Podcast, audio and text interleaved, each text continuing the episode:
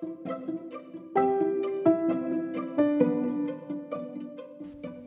guys, welcome to In the Trenches, the only podcast dedicated exclusively to entrepreneurs and CEOs running small to medium sized businesses. Though most of our episodes will feature me interviewing somebody who I think has the ability to improve some aspect of your personal or professional life, I've also decided to make my blogs available to you in audio form, which is what you're listening to right now. I've crudely called these episodes audio blogs, and I'm presenting them to you in case you prefer this format over the written one. If you'd like to access the written form of these blogs, you can do so at inthetrenches.net forward slash blog. Once you're there, feel free to subscribe so that you can receive blog posts in both written and audio form as they're published. In any case, regardless of how you consume the blog material, I sincerely hope that something contained within is genuinely helpful to you on your own leadership journey. When contemplating the acquisition of a software company, or any company for that matter, the number of variables that potential purchasers must consider is overwhelming, and as a result, it would be impractical to discuss all such variables in a single audio blog of reasonable length.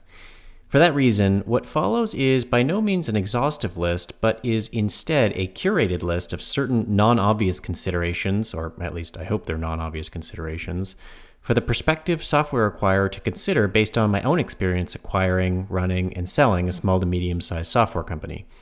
Specifically, for every topic that I'm about to discuss, I talk about why it's important to dig one level deeper than the simple headline numbers or conclusions. Though the number of variables that you will consider will far exceed those which I'm about to present, I hope that something contained within will prove to be helpful for you as you navigate your own due diligence process. In this audio blog, I will discuss only financial considerations, while in my next one, I will discuss non financial considerations. Topic 1 Digging one level deeper the accounting treatment of software development costs. The costs that are incurred in the process of a company actually developing their software can have a different accounting treatment depending on the unique circumstances in question.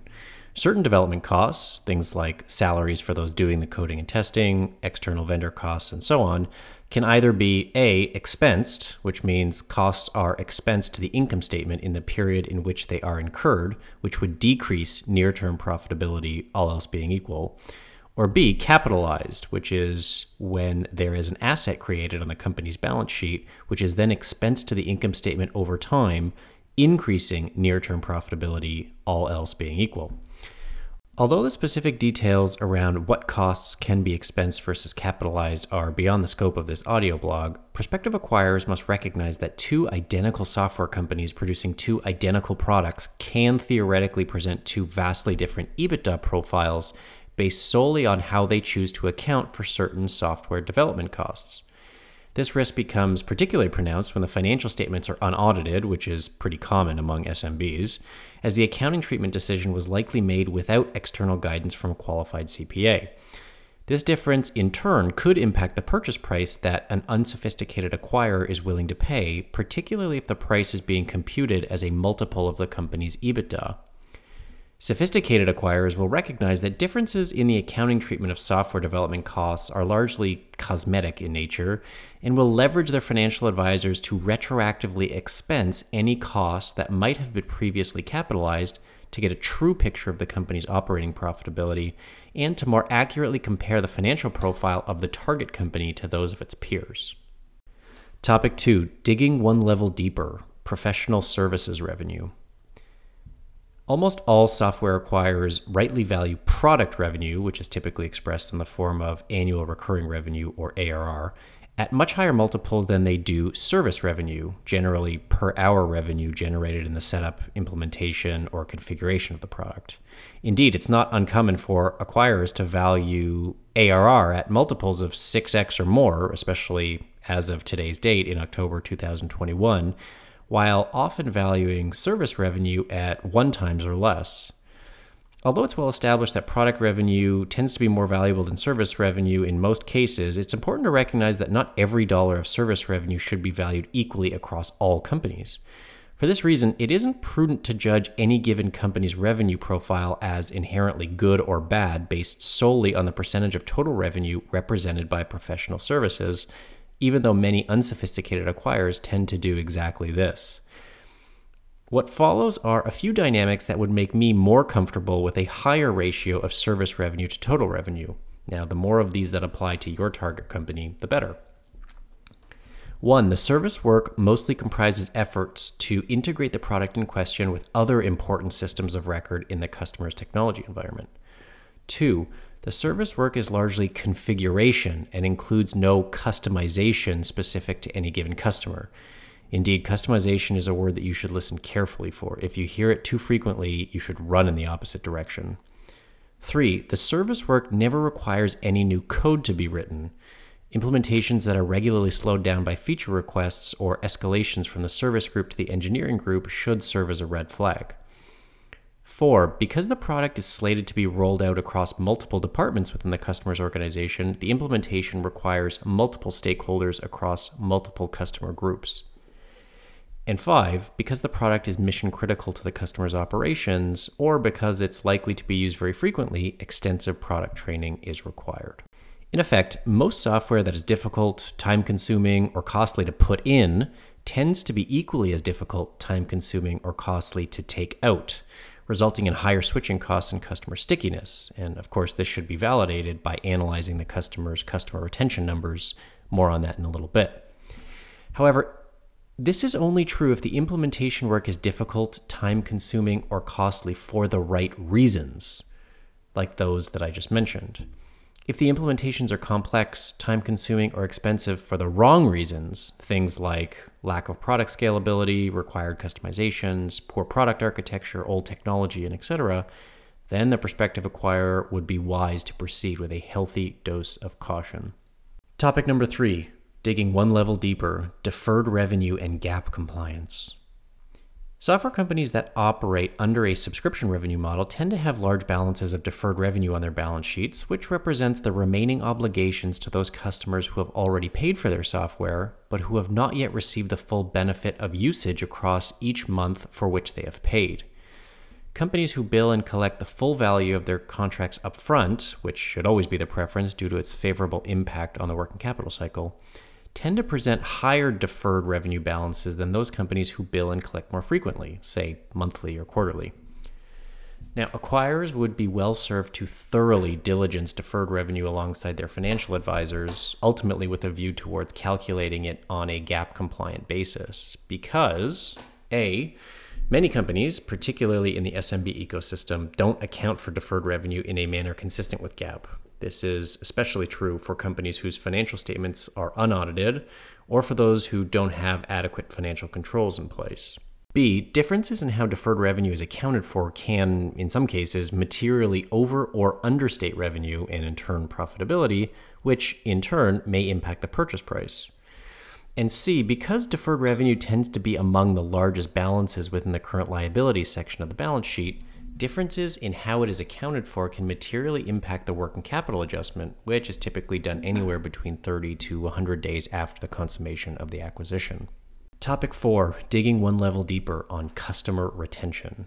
Though you will analyze countless financial and operational metrics throughout the course of your due diligence process, I would suggest being particularly thoughtful and analytical around customer retention or the rate at which the company is keeping its existing customers. The inverse of retention is called churn, which is the rate at which the company is losing its existing customers. Unsophisticated acquirers may spend most of their time looking only at gross logo churn, but doing so would ignore a lot of other important information. Now, retention can be broken down into two primary categories, each of which presents two different options for a total of four main churn metrics. They are 1. Customer retention, this essentially answers what percentage of my customers from last year are still my customers this year? And this is sometimes referred to as logo retention. And number two is dollar retention. And this essentially answers what percentage of my recurring revenue dollars from last year are still recurring revenue dollars this year? Now, each of these two categories is then broken down into either a net or a gross value, each of which communicates different types of information.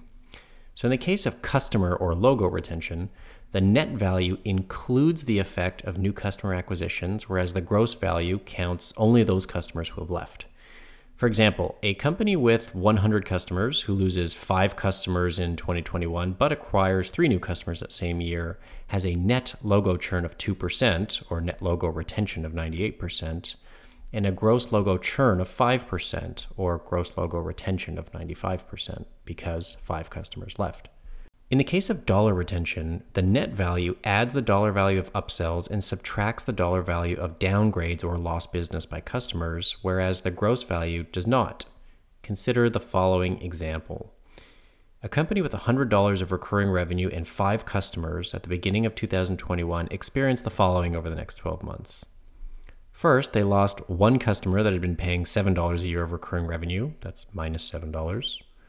Second, they had an existing customer who had been paying $10 a year upgrade their system to a level where they're now paying $15 a year. That's plus $5. Third, they had an existing customer who had been paying $12 a year downgrade their system to a level where they are now only paying $10 a year. That's minus $2.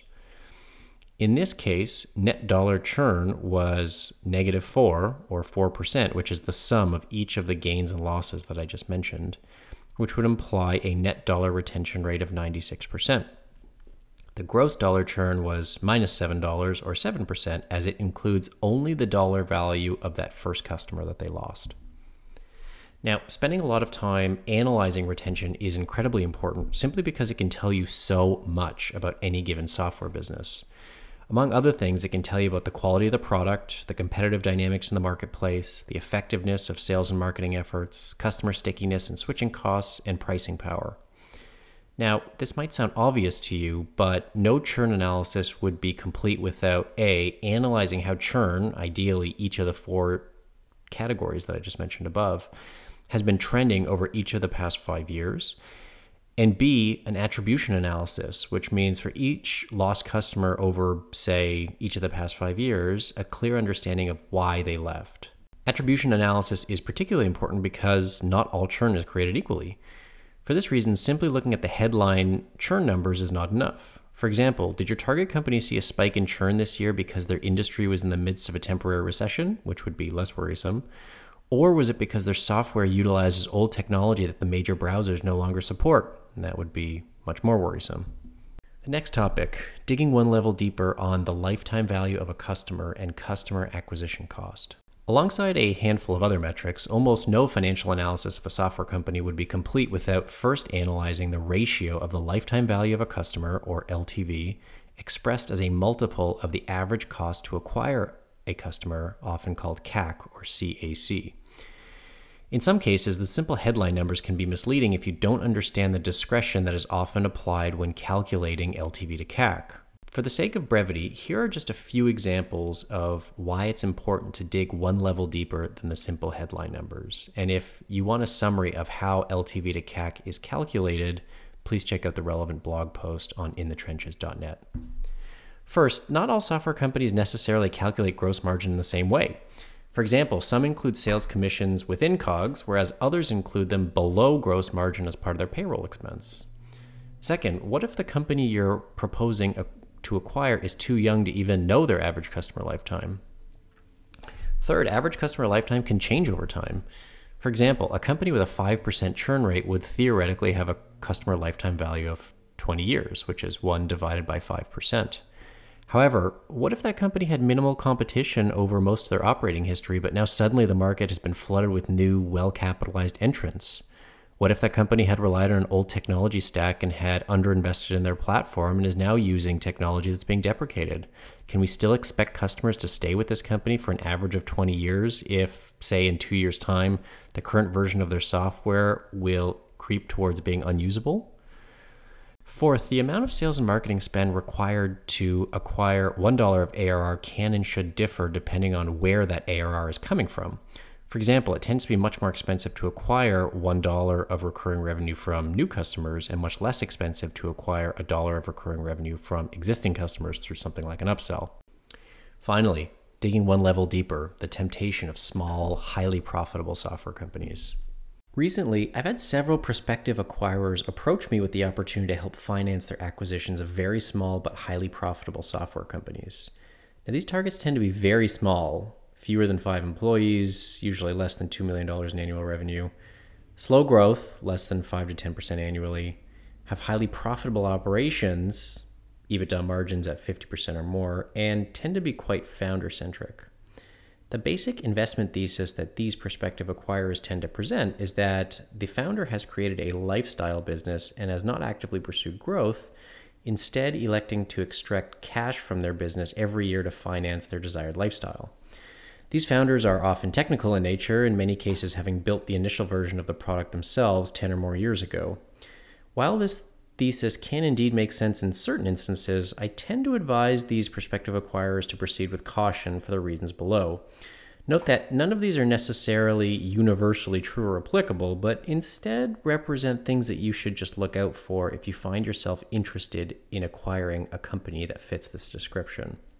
First, sometimes acquiring companies of this size is more akin to purchasing somebody else's job than it is to acquiring a true going concern business.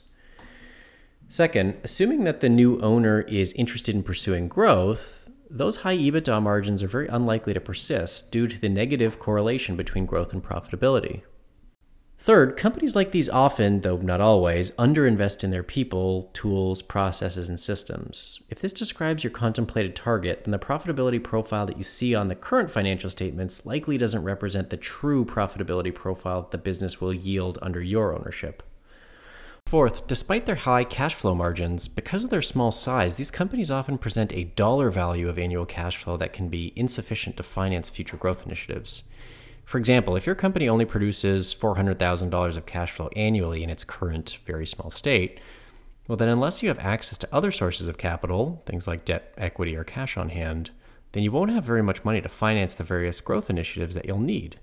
Indeed, one talented VP of engineering and one talented VP of sales can consume the entirety of your annual operating cash flow at levels this small. Next, sometimes these businesses are small for a reason. Though it is certainly possible that the owner is satisfied with the current size of the company and is commercially unsophisticated, it is equally possible that the market is small, competitive, saturated, or contracting. Finally, you'll want to have a thorough understanding of where future growth in businesses like these is likely to come from because, again, all sources of growth are not created equally. For example, in some industries, penetration of the type of product being sold is low, so most sales opportunities can be greenfield in nature, meaning that there's no need to replace an incumbent provider of a competing product, and this is obviously preferable. In other instances, however, the market may be more saturated, meaning that any new sale will require a customer to replace the product of an existing provider, and this is much less preferable. So, in summary, acquiring any company is difficult for a multitude of reasons, not least of which is the sheer volume of information that needs to be processed and understood. In the case of acquiring software companies, there is considerable value in going beyond the simple headline numbers to ensure that you have an appropriately nuanced understanding of all of the relevant dynamics at play. Though I've profiled a handful of financial considerations above, note of course that there are many others for you to consider. And of course, to make matters more complicated, financial due diligence is only a part of the whole due diligence process. Equally, if not more important, are the product specific considerations that you should understand before you part with any capital. These non financial considerations will be the focus of my next audio blog entitled Acquiring a Software Company Non Financial Considerations.